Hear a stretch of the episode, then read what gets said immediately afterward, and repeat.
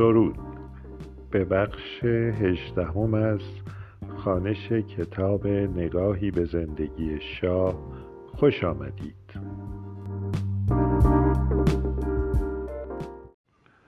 تا آنجا خواندیم که در تیر ماه سال 1314 تظاهراتی در شهر مشهد علیه فرامین جدید دولت در زمینه البسه آغاز شد.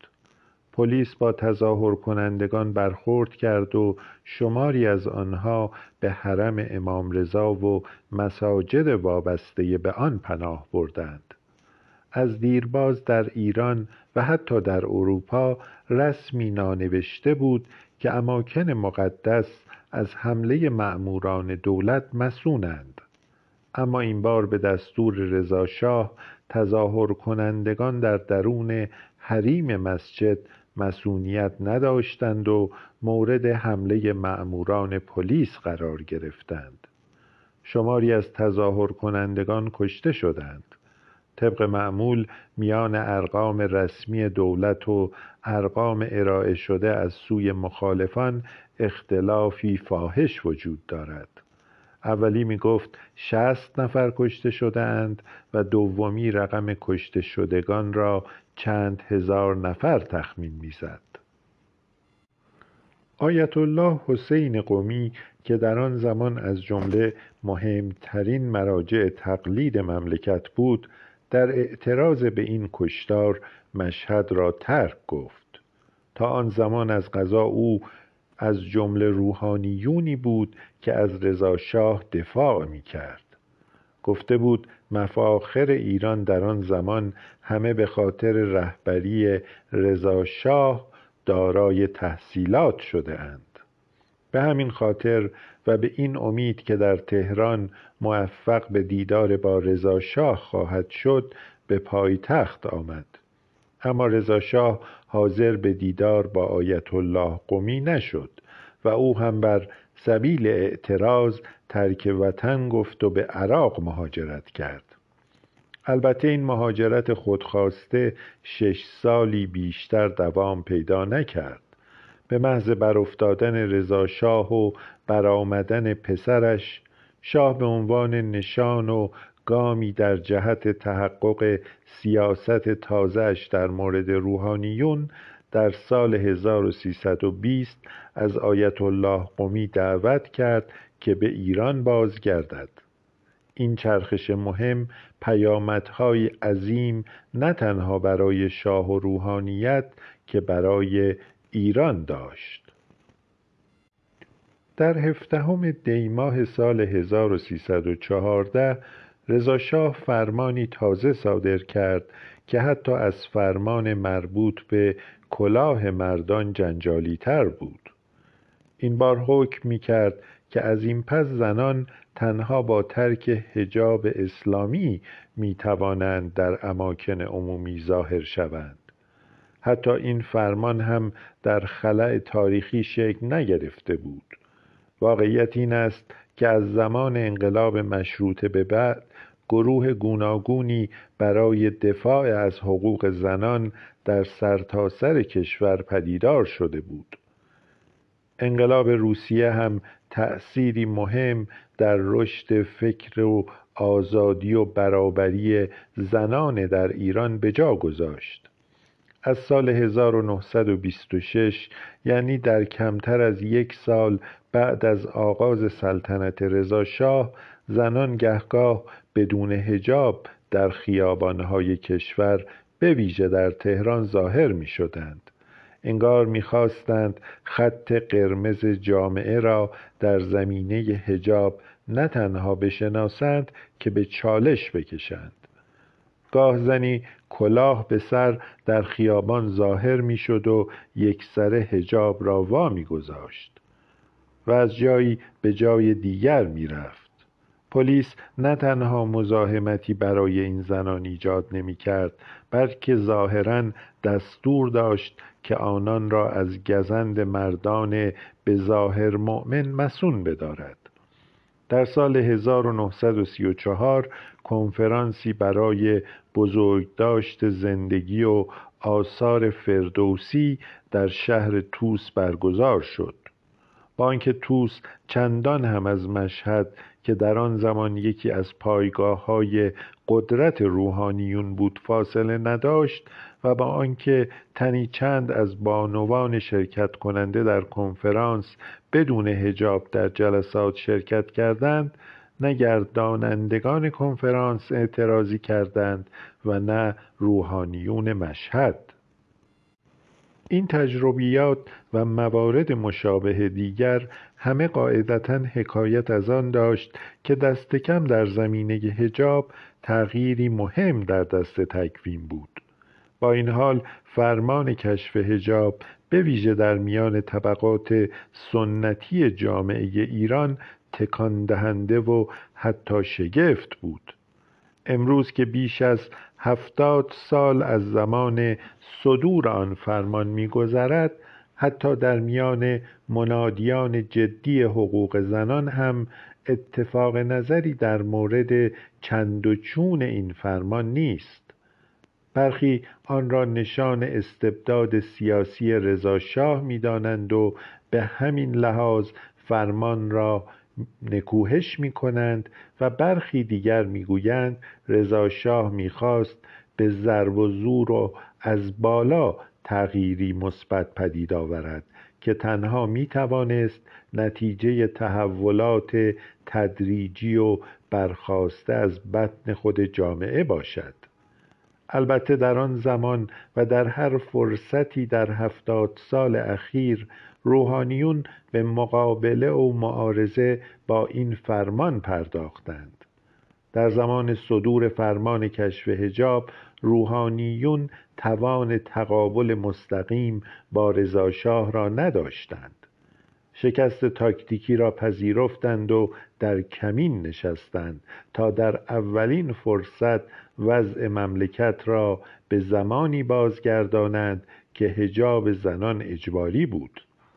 انقلاب اسلامی دقیقا چنین فرصتی سر راهشان گذاشت ولی گام اول در ملغا کردن فرمان را بلافاصله بعد از استعفای رضا شاه برداشتند و شاه جوان را متقاعد کردند که رعایت حجاب را برای زنانی که بر حفظ آن راغبند مجاز و میسر کند که شاه نیز این کار را انجام داد. برخورد رضا شاه با روحانیون در واقع جزی از نگاه کلی او به مسئله نوسازی جامعه بود. گمان داشت تنها راه برانداختن نیروهای واپسگرای سنت و رواج تجدد تمرکز استبدادی قدرت در دست پادشاه است. اما این سیاست قریب تجدد و استبداد در کوتاه مدت با تحقق دستاوردهای اقتصادی رضاشاه و پسرش شاه را به صحت نظر خود متقاعد می کرد اما در دراز مدت همان دستاوردهای اقتصادی و بافت طبقاتی نوپای برخواسته از آن تیشه به ریشه استبداد می‌زد. رضاشاه معتقد بود تنها با مشتی آهنین می‌توان شریانهای متسلب ساختها و باورهای سنتی ایران را باز کرد و خون تازه تجدد را در آنها جاری کرد هرچه ظواهر تجدد و نشانه های پیشرفت اقتصادی بیشتر می‌شد رضا شاه و پس از او شاه بیشتر به حقانیت سیاست استفاده از مشت آهنین خود متقاعد می شدند. وقتی ولیعهد در سال 1936 از سفر سوئیس خود بازگشت در عمل صرفا ناظر سیاست مشت آهنین پدر بود. تنها شاهد و مطیع تغییراتی بود که این مشت آهنین نه تنها در بدنه جامعه ایران بلکه در زندگی و سرنوشت اعضای خاندان سلطنت ایجاد می کرد این تغییرات اجباری شامل زندگی خود ولیعهد هم می شد کمتر از یک ماه از بازگشتش به ایران نگذشته بود که خواهر دوقلویش اشرف در عین استیصال از ولیعهد خواست که در باب مسئله ازدواج اجباری و قریب الوقوعش پادرمیانی کند. رضا شاه شوهرانی برای شمس و اشرف سراغ کرده بود و از هر دو انتظار داشت که انتخاب او را نه تنها بپذیرند که بپسندند.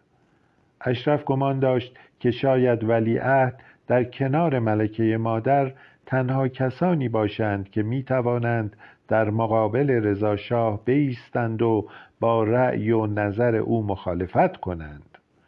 در میان اعضای خاندان سلطنت یکی از دستمایه های مزاح همیشگی رابطه رضا شاه و ملکه مادر بود. رضا شاهی که در جلوت نیم نگاهش لرزه بر اندام عمرای ارتش میانداخت و حضورش در دل وزرای کابینه وحشت میآفرید در خلوت به محض شنیدن صدای پای ملکه مادر در می‌رفت و دنبال گوشهای برای اختفا میگشت.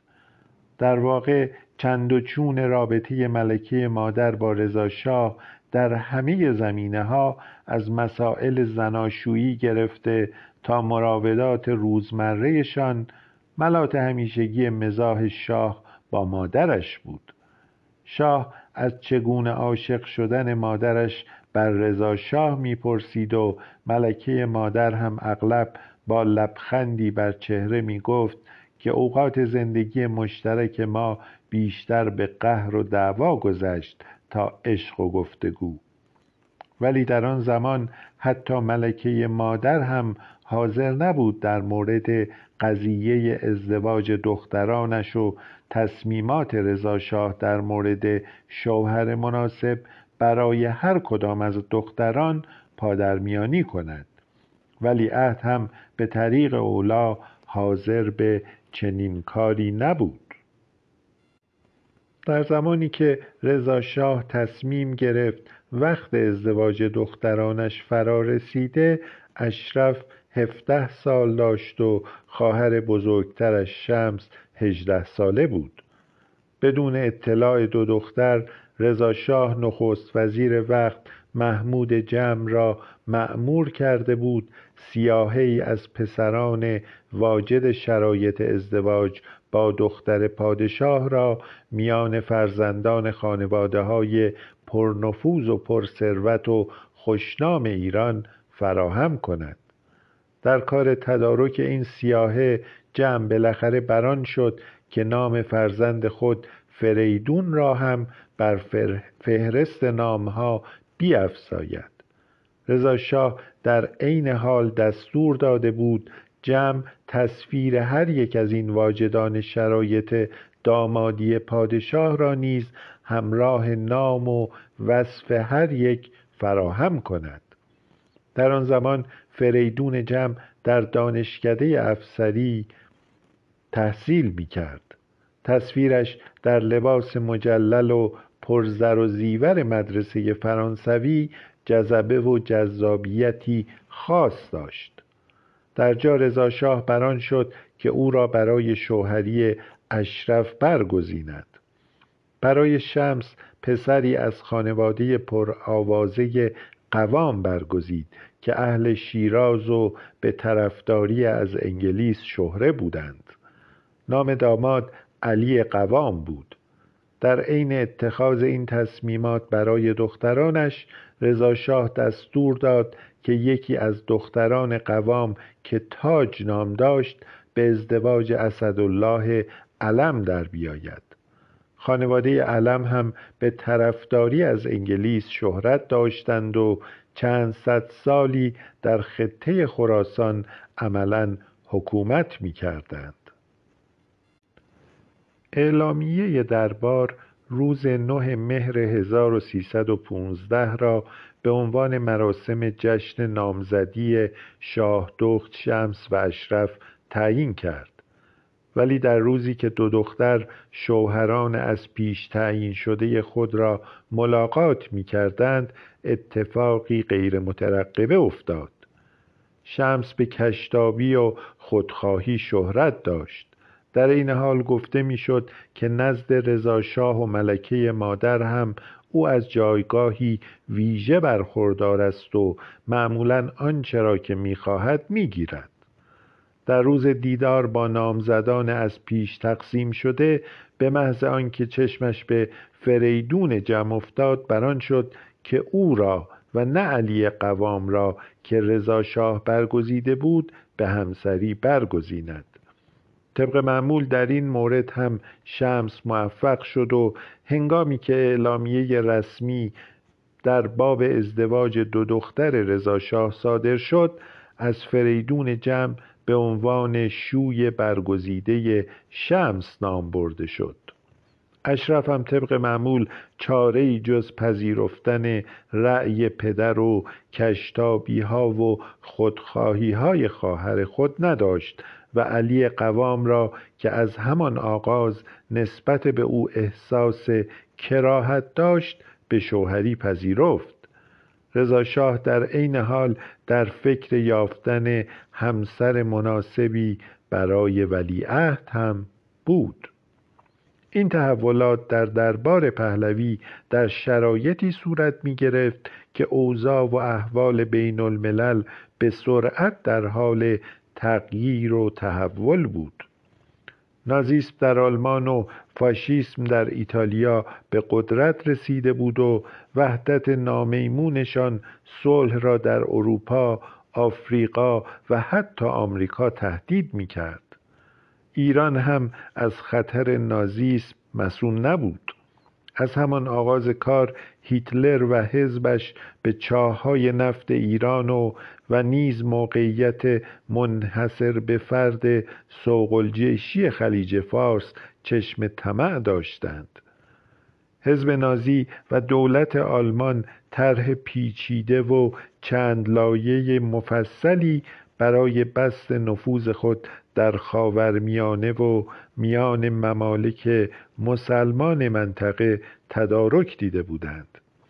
از شرقشناسان و ایرانشناسان آلمانی بهره جستند تا تبلیغات وسیع خود را طوری صورت بندی کنند که با همه علایق و سلایق مردم مسلمان منطقه که از عواسط قرن نوزدهم تومه سلط طلبی های استعمار روس و انگلیس بودند همسویی و همدلی داشته باشد.